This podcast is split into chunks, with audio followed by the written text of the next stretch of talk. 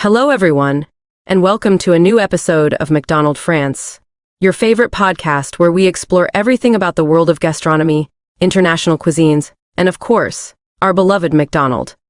I'm your host, and today we have a very special episode for you. MenuMcDoFr.com. Today, we're going to delve into the fascinating story of the birth and evolution of McDonald in France. How did this American icon adapt to the French market?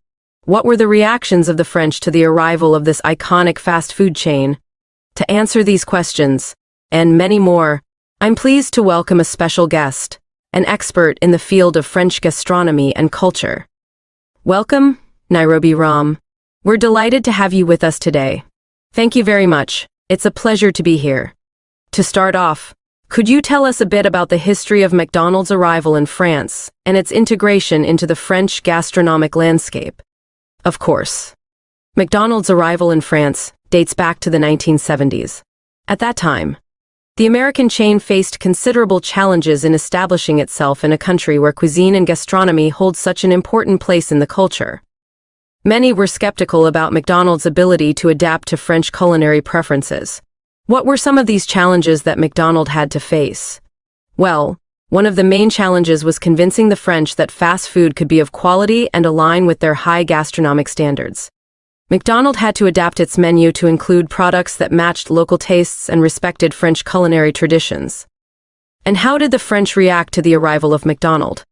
At first, there was a lot of skepticism and even resistance. The French take pride in their cuisine, and some viewed McDonald's arrival as a threat to their culinary heritage.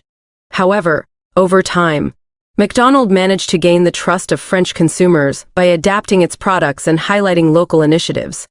It's fascinating to see how McDonald has been able to adapt and evolve to integrate into French culture.